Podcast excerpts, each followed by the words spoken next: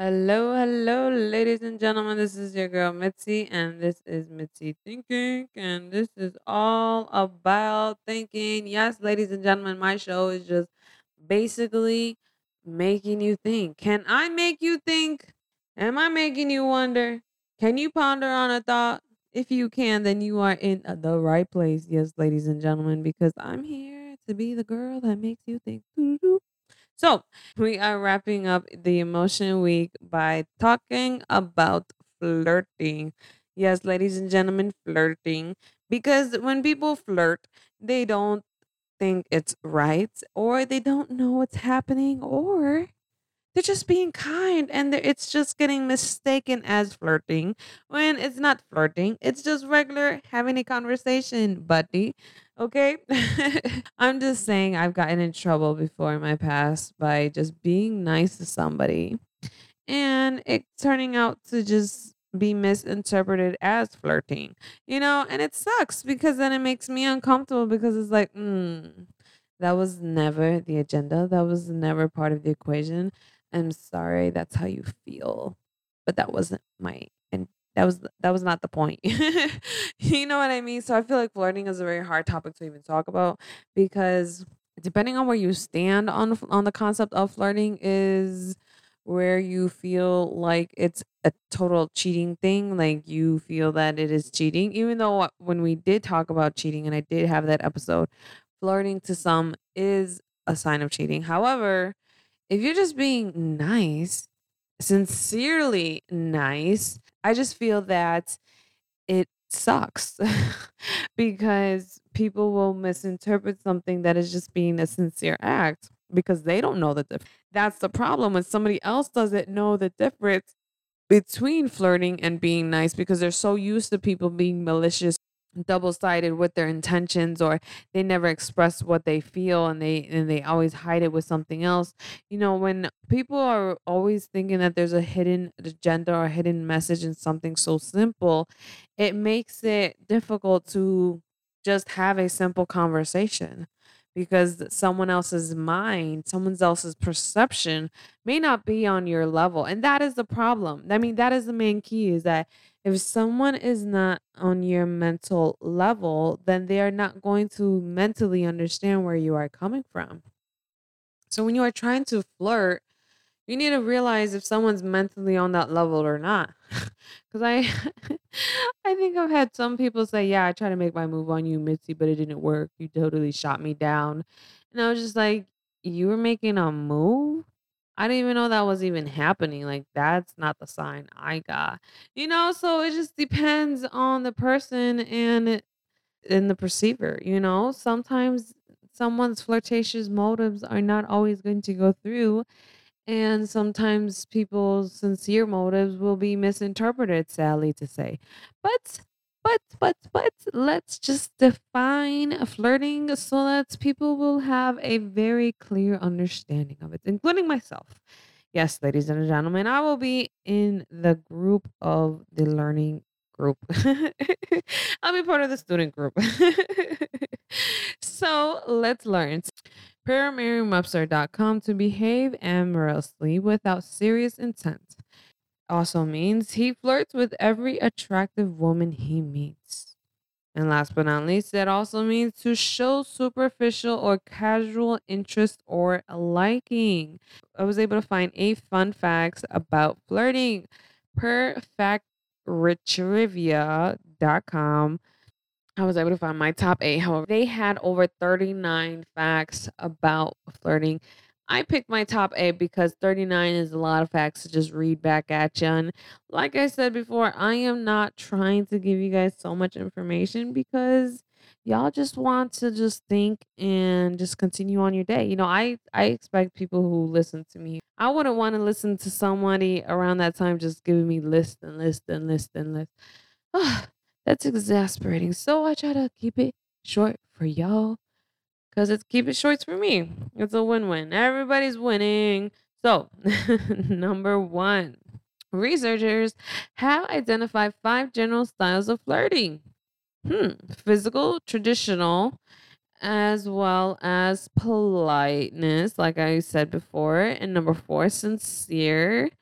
And number five, playful. So the traditional is more of men should make the first move. Politeness is just both less likely to approach a potential partner. And then playful is just flirting for fun. I mean, some people do flirt just for fun. They get a kick out of how many people they can entice into their loop of potential suitors. I don't know. But anyways, number two, flirting is against the law in some cities. Hmm. An outdated law in New York City states that a man could be fined $25 per gazing suggestively at a woman. Well then, I mean, if that is necessarily true, there would be a lot more men in New York City that would be flipping fined $25 because when I mean, if you've never been to New York City or if you've gone to New York City, then you will know that men gaze. They just have this radar, just like hmm. they just I don't know, they just undress you with your eyes, and it's a little bit low key uncomfortable. I'm just saying. Anywho, number three, men have 10 to 20 times more testosterone than women and consequently are more likely to view interactions in terms of sex. Men, therefore, more than women, tend to misread flirting signals and mistake friendly behavior for flirting. And I truly, truly, truly, truly believe this is true just because I've experienced this multiple times in my life and it's exasperating. Simply exasperating. Anyways, number four, on average, it takes about three glances at someone before he or she will take the hint that the other person is interested in them. But at the same time, sometimes I have to watch my surroundings. And if I'm in an area, or if I'm in a club, or if I'm in a small corridor in a small space, and I'm watching my surroundings because I'm trying to vibe out everybody that's in the room. I may look at you a couple times, not because I think that you look good or you're a potential suitor or you're a potential someone that I'm interested in.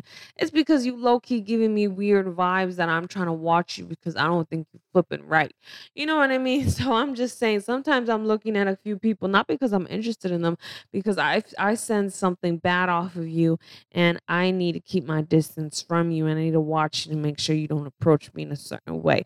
You know, and people don't realize that is that when you're observing your surroundings, you have to really take into considerations everybody's energy. And that's the reason why I hate parties and I hate being around so many people is because I'm taking in everyone's energy to figure out which one's the real ones and which one's the fake ones.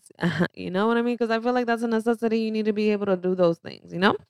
Anyways, Number five, people tend to mimic the actions of the person they are attracted to. Mimicking is a way to subconsciously try to get in sync with someone else. Now, it's funny because I have seen people um do that. I've seen men try to do that with women. If you just love to watch people, you can see certain men and certain women trying to get the sex. I mean, not get the sex, but trying to get attention from the other person, from another person. And it's kind of funny to see how certain people try to do it. That's why I feel like flirting is kind of awkward because like you're putting yourself out there in a position that you may get turned down from. You know what I mean? And that's a high possibility that you are taking a risk that you are willing to take. Number six, flirting is governed by a complex set of unwritten laws of etiquette that determines when, how, and with whom and where we will flirt. We usually become aware of these laws only when someone breaks them. And I think that's true. You know, you realize that you don't want to be flirting at a funeral or you don't want to be flirting when the bride is getting married. You know, it's those little things like you should just eh, back it up, boy. You know what I mean? Like, don't do it. But people always cross those lines. And it's always funny to see them when they cross them. then you make those mental notes like, Oh, that should have not been done. Now I know. Now I know. Number seven, when people first meet, 55% of their initial impression is based on appearance and body language, 30% on speaking style, and 7% on what is actually said. So there you go. And I think that is true. And last but not least, number eight, numero ocho. People flirt to bond or to express sexual interest. Flirting is a universal and essential form of human interaction. I think that is very true. It's just something that happens naturally. I feel like some people flirt without even knowing they flirt, and it's just a sincerity. You know, it just it just happens. You know, because the chemistry is just right there. Just boom, boom, boom. There you go. but anywho, we're just gonna jump into the quotes. First quote is Can I tie your shoes? I don't want you to be falling for anybody else. Oh, what a cute pickup line. The second one is some of the best moments in life are the ones you can't tell anyone about. Mm-mm-mm-mm-mm. I think they're the best ones and the most dangerous ones, right? Last but not least, people may not always tell you how they feel about you, but they will always show you. So pay attention. With that being said, thank you, thank you, thank you so much for listening and stay tuned and liking and following and sharing and and doing all of that stuff. I appreciate you guys. And if you guys not already, follow me on Facebook, Instagram, Twitter, Pinterest, TikTok, so that we can continue on thinking, ladies and gentlemen. Whichever is your vice, go check it out. And I just wanted to let you know that Mr. Water is still out and available. Mr. Water is the cutest book about water recycling. How can you not want to read it to your children and to your grandchildren and to your nieces and your nephews? It's a beautiful book. it's food for thought. If I had a rose for every time I thought of you, I'd be picking roses for a lifetime. Ooh, ooh, ooh. With that being said, just keep thinking, y'all. Bye.